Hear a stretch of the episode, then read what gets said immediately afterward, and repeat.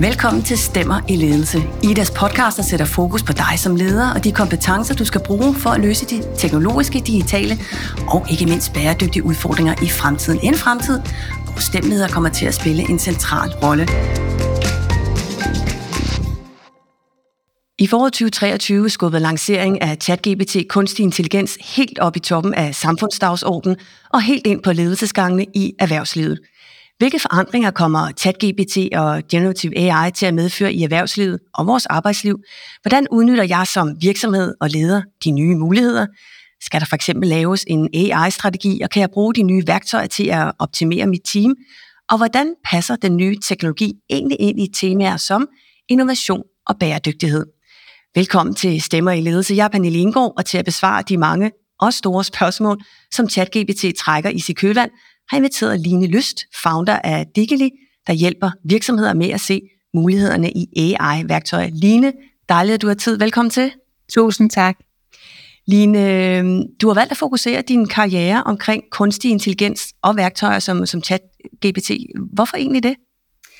Jamen, jeg brænder for udvikling. Det har været mit job de sidste 20 år at hjælpe virksomheder med at innovere og digitalisere. Og der er det helt naturligt at bruge nye teknologier, som for eksempel AI, til både at udvikle nye produkter, men det kan også være at udvikle måden, man som virksomhed driver sin forretning på. Og måske bare for lige at gøre det helt klart, for det kan hurtigt lyde som om, at jeg er sådan en, der sidder og koder og programmerer til hverdag. Det gør jeg ikke. Jeg har det strategiske blik og sikrer, at øh, den her innovation rent faktisk kommer til at ske og bliver ført ud i livet. Så du har siddet i tunge øh, teknologiske innovationsvirksomheder i Danmark øh, helt op i spidsen og været med til at rykke på det her? Ja, det har jeg. Lina, nu startede med at sige, at det, er en revolution, og her i foråret, der vågnede vi alle sammen og tænkte, wow, verden er lav, nu sker der en hel masse ting. Kan du give nogle konkrete eksempler på, øh, hvordan øh, ChatGPT det bliver en, en game changer for, for ledere og organisationer som helhed? Ja, i min optik så kommer ChatGPT til fuldstændig at revolutionere måden, vi arbejder på. Og sådan helt tre konkrete eksempler. For det første, så vil det være at effektivisere. Man kan jo spørge sig selv, giver det mening, at vi har et helt team siddende, eller bruger mange penge på et eksternt bureau til at sidde og producere øh, eksempelvis marketingmateriale, når ChatGPT kan spytte det ud på få sekunder. Og øh, før der er nogen, der tænker, åh, så kan vi bare stoppe med det, eller fyre alle medarbejderne. Nej, det kan du selvfølgelig ikke, men øh, det bliver nogle andre typer af opgaver, som medarbejderne får øh, til at være mere øh, redigerende og til at være mere strategiske. Så vi kan blive meget mere effektive. Det er den ene del. ChatGPT kan også bruges til at innovere. Den kan komme med konkrete øh, løsningsforslag til problemstillinger, man står overfor. Den kan brainstorme, komme med idéer til nye produkter. Og endelig så er det et værktøj for ledere til at tage bedre beslutninger. Det er lidt ligesom en personlig assistent, som kan give dig øh, strategisk sparring, analysere trends, og det giver dig som leder flere perspektiver, øh, og det kan for eksempel være scenarier eller risici, før du træffer vigtige beslutninger. Det lyder næsten som om, at du siger, at vi kan være mere produktive, det kommer til at gå hurtigere, vi kan mere effektive, men med færre virkelige medarbejdere øh, på pinden, eller hvordan? Ja, det vil jeg våge den påstand, men når det er sagt, fordi det lyder lidt som om, så kan vi bare have færre medarbejdere. Der vil også være behov for nye typer jobs til at kunne håndtere det og til at kunne øh, lave andre typer af jobs, end vi har været vant til. Så det er ikke bare, at, den erstatter, det er jo altid det, man hører, ikke? Erstatter den medarbejder. Jeg tror lige så meget, at den også skaber nye typer jobs. Så fordi mit spørgsmål er jo, der må der jo sidder nogle medarbejdere derude, øh, og nogle mennesker siger, okay, jeg, jeg bliver til overs her. Øh, nu peger du selv på callcenter, det er jo sådan en, en lille del af det. Dem, der bliver til overs, kan, at, skal de så flyttes til nogle andre ting, og hvad er det, de skal flyttes til?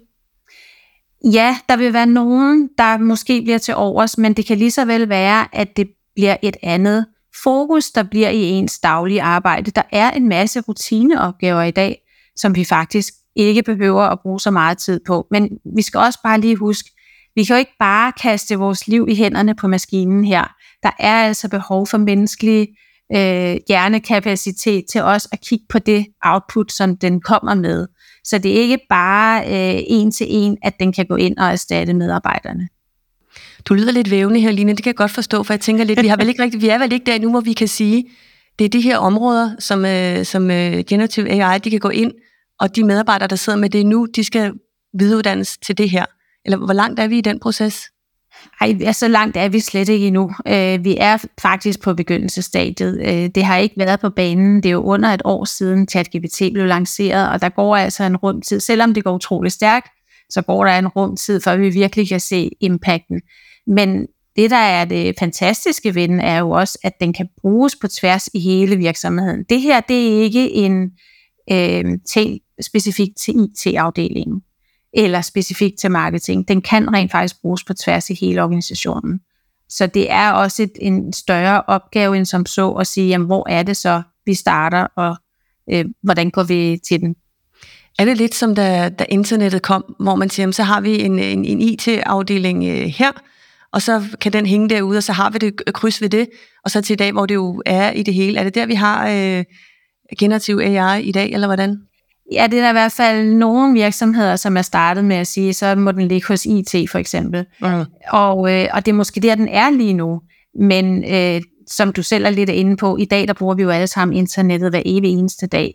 Og det er lige præcis det, vi også kommer til at se i fremtiden med ChatGPT eller lignende tools, at, øh, at vi kommer til at bruge dem hver evig eneste dag. Hmm. Vi kommer til at dykke ned i det her linje, men jeg godt lige tænke mig, ud over ChatGPT, som jo er af det, vi taler om, er der så andre værktøjer, som er, er kommet til verden her i løbet af, af foråret? Fordi når jeg sidder og kigger på min, så synes jeg næsten, at jeg ser 10 nye apps hver dag med alle mulige ting. Jeg bliver, jeg tænker, jeg kan næsten ikke, jeg kan ikke nå at lege med dem alle. Altså, hvor starter jeg her? Altså, det er jo som om, at, at, at fætter og kusinefesten, den bare banker ud af. Ja, det gør den bestemt. Øh, og der er helt sikkert også et kapløb i gang blandt de helt store i forhold til for eksempel Google at lave en pendant til ChatGPT, deres den hedder BART, og øh, så der er de helt store spillere, som prøver at, at se, om de kan erobre det her space.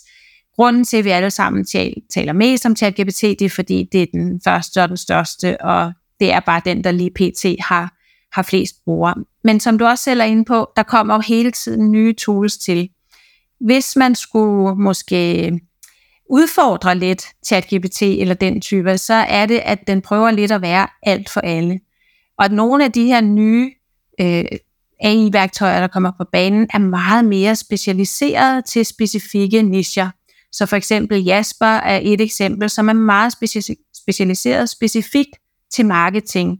Og det er klart, at når en, et AI-værktøj er specialiseret til én ting, så kan den jo også gøre det meget, meget bedre. Øh, og der er også lignende til HR og til andre områder. Og så er der altså også, det kommer vi heller ikke udenom, der er også en helt anden kategori, eller det er den samme kategori måske, men ChatGPT, den laver jo tekst. Og så er der jo lige alle de her smukke AI-tools, som, hvor du stadigvæk selv putter tekst ind, men det den sprøjter ud, det er billeder, det er lyd, det er hjemmesider, øh, det er videoer. Så der er jo en helt hårde af tools også, som kan give dig meget mere end bare tekst. Mm jeg tror, vi skal igennem sådan en how-to-steps i, i denne her linje, hvordan jeg kommer i gang.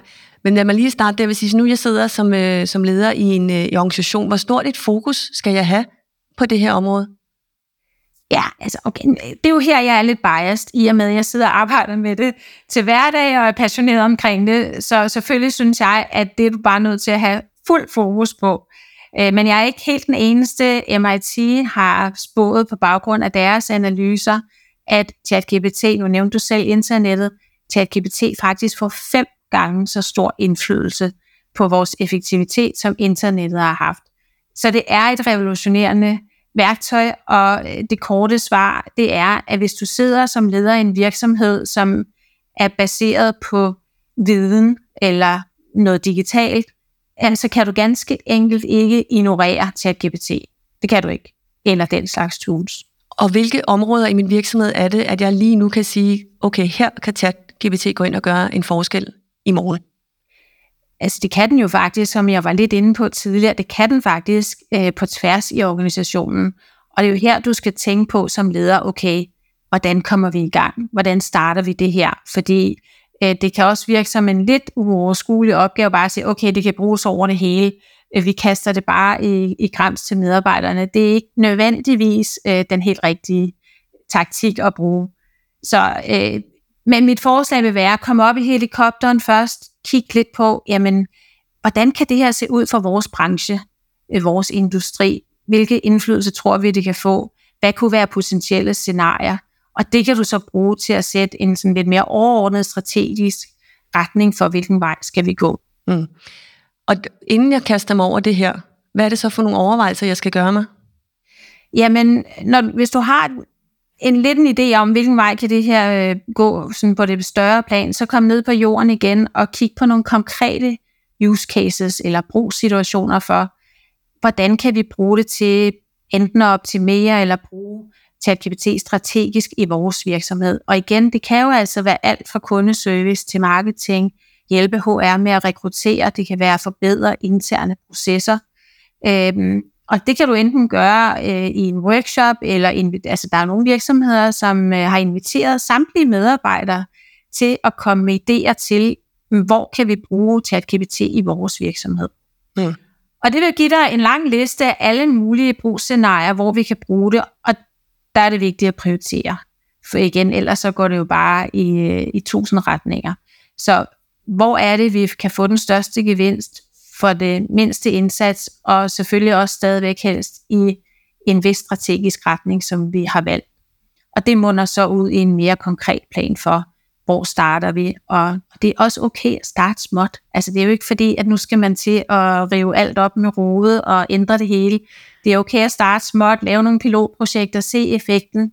Øh, men, men jeg, jeg, jeg tænker også lidt, Line, at det er lidt der mange er, og sige, okay, vi skal, jeg allokerer en medarbejder til at sidde og lege lidt med det her, og hvad kan der ske, eller vi leger lidt sammen med det alle, eller helt, og så kan man have nogle ambassadører måske, eller skal vi helt op og sige, okay, vi skal have en uh, Chief AI Officer, det talte vi lidt om, da vi talte sammen, skal vi have en, en AI-strategi, altså, hvordan finder jeg mit, uh, mit niveau her? Ja, og det er jo igen øh, meget forskelligt fra virksomhed til virksomhed. Personligt igen vil jeg jo synes, det er en fantastisk idé at have en Chief AI Officer, fordi jeg trækker også en lille smule tilbage på mine sidste 20 år med at arbejde med innovation. Det er ikke noget, der bare sker af sig selv, og man kan godt gå ud og sige til medarbejderne, nu skal I lige bruge 5% af jeres tid på det her. Og det kan de godt, og der kan godt komme en masse bobler rundt omkring, men hvis du vil have impact, så er du nødt til at have en strategisk tilgang, og du er nødt til at have det forankret i toppen, øh, for ellers så kommer det simpelthen ikke til at ske. Mm. Øhm, jeg hører også lidt, øh, nu er det mange øh, af, kan man sige, Idas lytter, øh, der, der lytter med her, folk med, med stem øh, baggrund. Det lyder også lidt som om, at det er inden for det her felt, at, øh, at den her teknologi kan komme til at gøre en, en, en stor forskel, eller hører jeg forkert her? Øh, nej, det gør du ikke. Øh, og jeg føler lidt, at jeg på en lille måde måske øh, gentager mig selv. Den, den er jo ikke specifik til et område, så det kan bruges på tværs. Øh, så igen, det er mere at vælge, handle om at vælge, hvor er det, vi synes, det giver den største impact for os. Mm. En anden ting, som øh, kommer op i forbindelse med det her, inden man kaster sig over det her, og også når man er lavet i gang, det er jo alle de her etiske øh, øh, diskussioner om, omkring, øh, altså der skal være nogle, nogle forholdsregler, man skal tage, skal der være nogle begrænsninger, eller nogle retningslinjer, der er selvfølgelig nogle øh, generelt, men øh, hvordan tager jeg det her op på, på virksomheds- eller, eller brancheniveau? Ja, det er et rigtig godt spørgsmål, og det er jo en af de områder, hvor at, øh, der har været mange forbehold for virksomhederne til også ikke bare at kaste sig hemmelingsløst ud i det fra start af. Øh, den løsning, der er startet med at blive lanceret, er det jo vigtigt at huske, at det du puttede ind i maskinen, det røg jo ligesom ned i den store pulje af data, mm. og der er jo nogen, der er kommet galt afsted ved at have uploadet eksempelvis hele deres kildekode. Så man er også nødt til at have øh, de etiske øh, tanker på plads i forhold til, hvordan bruger vi det, og have nogle politikker omkring det. Øh, når det er sagt, og før alle bare går ud og forbyder det, som der også er mange, der har gjort, så øh, er der jo også nu en uh, enterprise-løsning for eksempel, hvor at øh, man er sikker på, at ens data er i et godt sted. Men, men man skal helt klart øh, være opmærksom på alle de øh, begrænsninger, der også kan være ved at mm. bruge det. Men er der nogle generelle øh, forholdsregler eller nogle generelle retningslinjer, jeg kan forholde mig til, inden jeg går ind og kigger specifikt for, hvad jeg synes skal være gældende for, for min virksomhed eller organisation? Altså, måden du spørger på, der er ikke sådan øh, lagt et, øh, et fast, øh, regelsæt ud omkring, hvordan du skal forholde dig. Det er lidt op til hver virksomhed, hvordan de går til det. Øhm, og igen, nogen laver regler, nogen forbyder det, og nogen er meget åbne omkring det. Men man skal helt sikkert have åbne øjne og have, vil jeg anbefale en hver virksomhed at ligesom have sine egne retningslinjer. Mm. For du kan jo også som virksomhed altså lave et lidt mere af lukket system, så du er helt sikker på, at der ikke er noget, der forlader øh, væggene øh, i din egen virksomhed. Hvor, hvor meget fornemmer du, at det her det, det fylder nu? Du er både ude og holde workshops, du, du er rådgiver, og du har også selv øh, siddet med det. Hvor, hvor stor en bekymring er det her område med, med det etiske ude hos virksomhederne?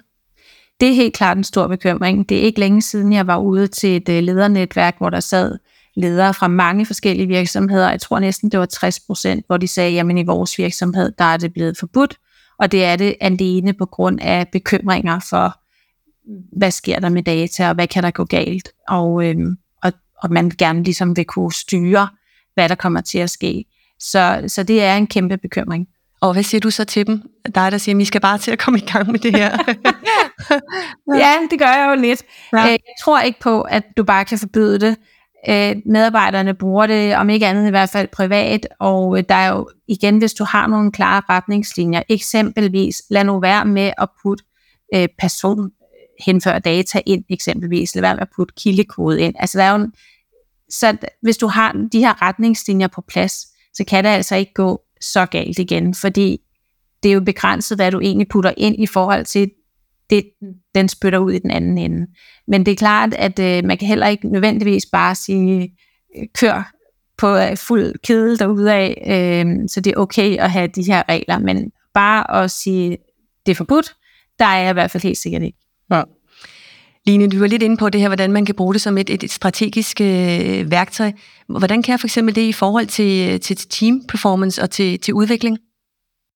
Ja, her, her får jeg jo virkelig lyst til lige at nævne et studie, der er næsten så frisk, som vi sidder her i dag.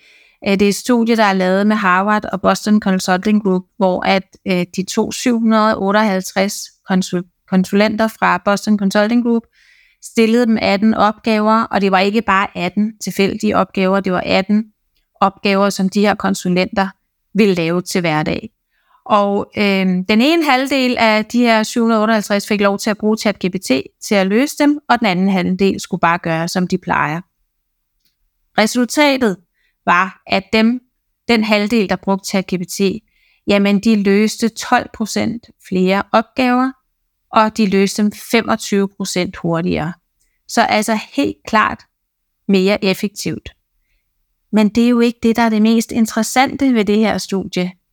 Da man efterfølgende gik ind og kiggede på, jamen, hvad var det så for nogle løsninger, de kom med? Begge teams. Der fandt man ud af, at dem, der havde brugt ChatGPT, var 40% bedre. Så når vi taler om team performance. Ikke nok med, at du kan lave dine opgaver hurtigere, du kan også lave dem bedre. Så altså, jeg tænker, vi har slået fast, ikke med 7, men med 14 tommer søm, at du får en bedre performance.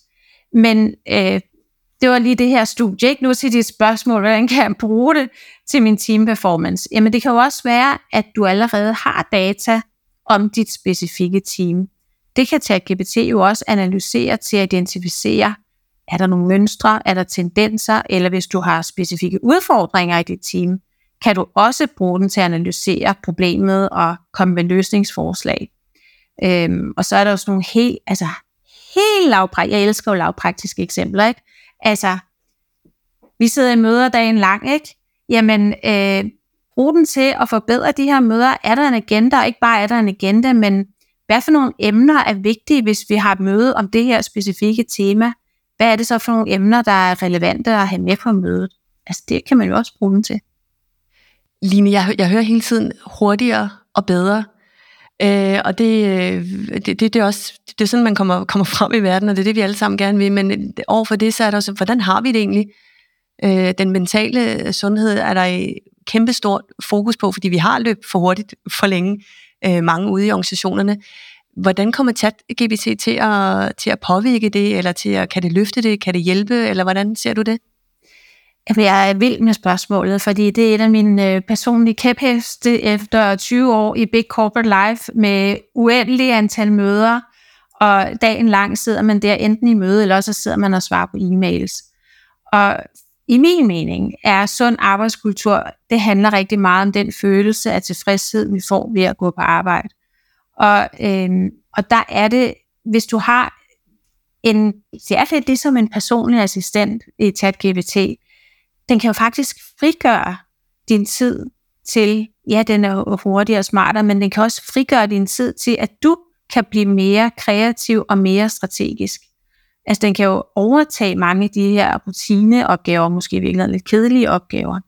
Og det synes jeg i hvert fald er et meget godt eksempel på en sundere arbejdskultur øh, i virksomhederne. Så, så håbet om, at det, det frigiver kan man sige, tankekraft og energi til, til det kreative, til det sjove. Det er det, du hænger din, øh, din hat på. Ja, det er det. Absolut. Når, så, hvis vi kigger lidt bare en lille smule frem, Aline, så tænker, altså, hvad er det for en, en, en, en, øh, en, en faglighed, og hvad er det for nogle kompetencer, det her kommer til at kræve af ja, både af fremtidens medarbejdere, men også øh, af ledere? Det, det bliver en kombination af at have noget teknisk forståelse, kritisk tænkning og også menneskelige egenskaber. Og når jeg siger teknisk forståelse, så mener jeg ikke, at man skal igen kunne sidde helt nede på bits and bytes, men at forstå, jamen, hvordan fungerer det, hvad kan jeg bruge det til, det vi har været inde på i forhold til begrænsninger, man også er opmærksom på det. Kritisk tænkning bliver ekstremt vigtigt, fordi igen, vi kan altså ikke bare lægge vores hænder i maskinen. Der er behov for altid menneskelig dømmekraft, og at der bliver kigget på det output, der nu engang kommer. Den kan ikke træffe beslutningerne for os. Og så tror jeg, øh, at lederens rolle kommer til at blive mere centreret omkring teamet i fremtiden. Der er rigtig meget omkring, at øh, jobs bliver erstattet. Vi har været lidt inde på det også, eller der kommer nye til. Øh, men uanset hvad, så kommer vi til at arbejde på en ny måde. Og det kræver altså en leder, som kan styrke medarbejderne i den udvikling, har empati for medarbejderne, for vi er også på forskellige steder øh, individuelt i, i forhold til, hvordan er vi til at kunne øh, lige pludselig skulle lave nogle nye ting. Så det her med at formå at navigere i en tid, og der er store forandringer, og, og få hele teamet med, det tror jeg bliver en stor ledelsesopgave. Hvor langt væk ligger det for de kompetencer, du møder lige nu ude i de danske virksomheder? Altså, der er et stykke vej endnu. Øhm, det er der. Der er selvfølgelig nogle virksomheder, som er øh, helt fremme i skoene og er helt med, men der er også rigtig mange, hvor at øh, de sidder og, og lidt afventer. Øh, der er et behov, der kommer et behov også, øh, tror jeg, for mere uddannelse i forhold til, hvad er det her for noget, og hvordan går vi til det. Der er jo rigtig mange, der til at starte med har lidt sådan brugt ChatGPT, ligesom vi bruger internettet, og det er altså to vidt forskellige ja, medier kalder jeg det, men det er meget forskellige måder at arbejde på. Så som hvis man som fokuseret på leder, altså jeg sidder der nu, skal jeg så allokere det her område til, til et team i min, øh, i, i min organisation, og I holder styr på det, eller hvad, hvad skal jeg selv opgradere mig til, og altså hvor meget skal jeg følge med i det her?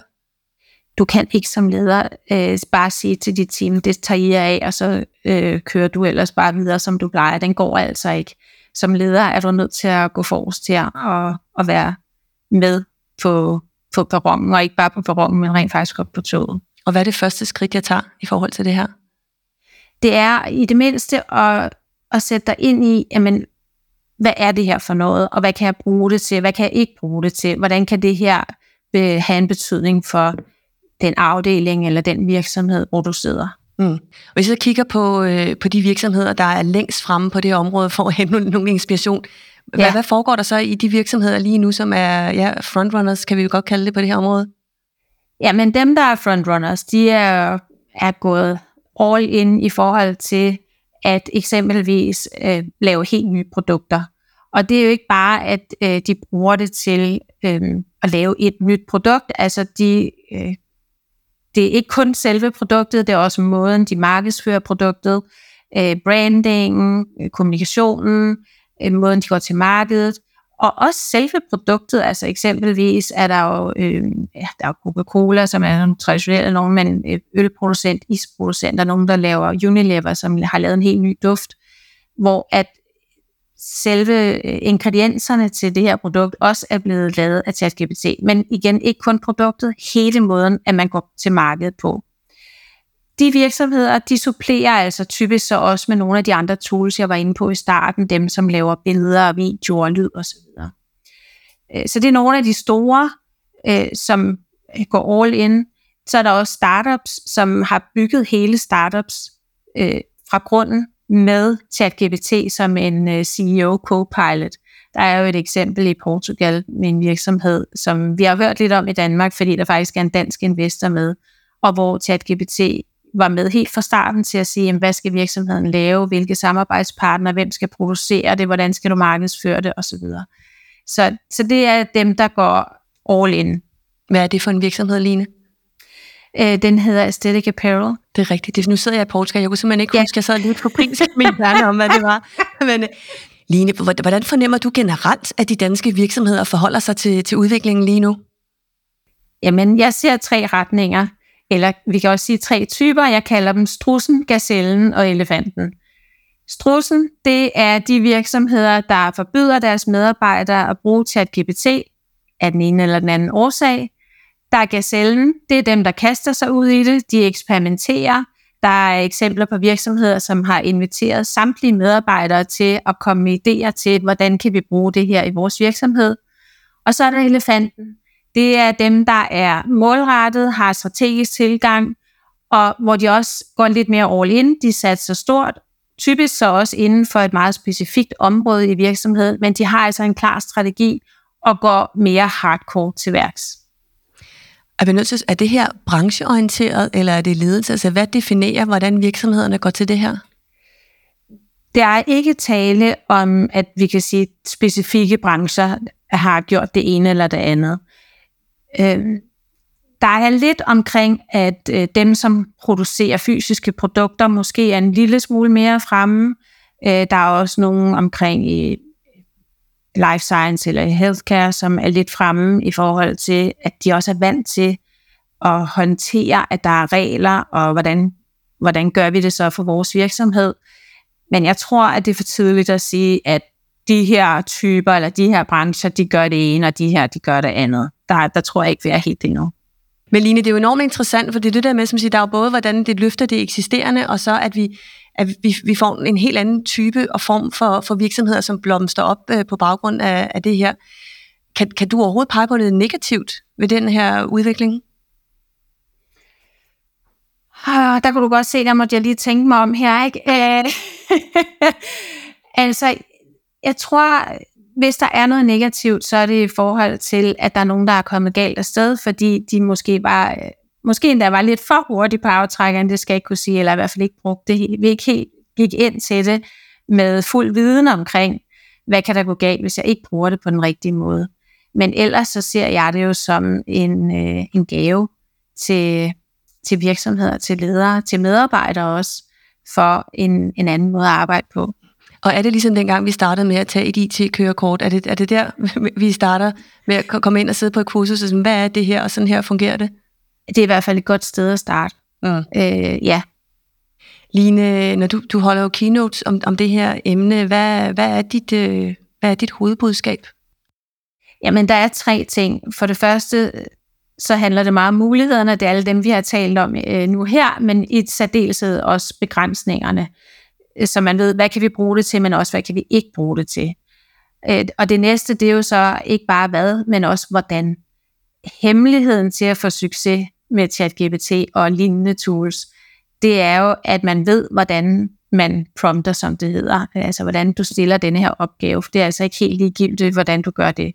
Så det, du putter ind, jo bedre kvalitet, hvis man kan sige det sådan, jo bedre kvalitet får du også ud i den anden ende. Og så det tredje budskab, det er, hvordan du som leder kan bruge det som et strategisk værktøj til at skabe en bedre arbejdsplads. Ikke kun, hvor medarbejderne skaber bedre resultater, det er selvfølgelig også super vigtigt, men lige så meget, at, at de bliver gladere, at de får et bedre arbejdsliv. Line Lys, det har været en kæmpe fornøjelse at have dig med og gøre os kloge på det her. Tusind tak. Tak fordi jeg måtte være med. Stemmer i ledelse udgives af Danmarks største organisation for ledere og ledelsesinteresserede med en naturvidenskabelig, teknologisk eller ingeniørmæssig baggrund. Og hvis du vil vide mere om IDAs mange tilbud til ledere, så kan du gå ind på ida.dk-leder, og på samme hjemmeside under Stemmer i ledelse, der finder du også et tidligere afsnit af denne her podcast. Jeg svært i dag, det var Pernille Indgaard, og for mig er der kun tilbage at sige på snarlig genhør.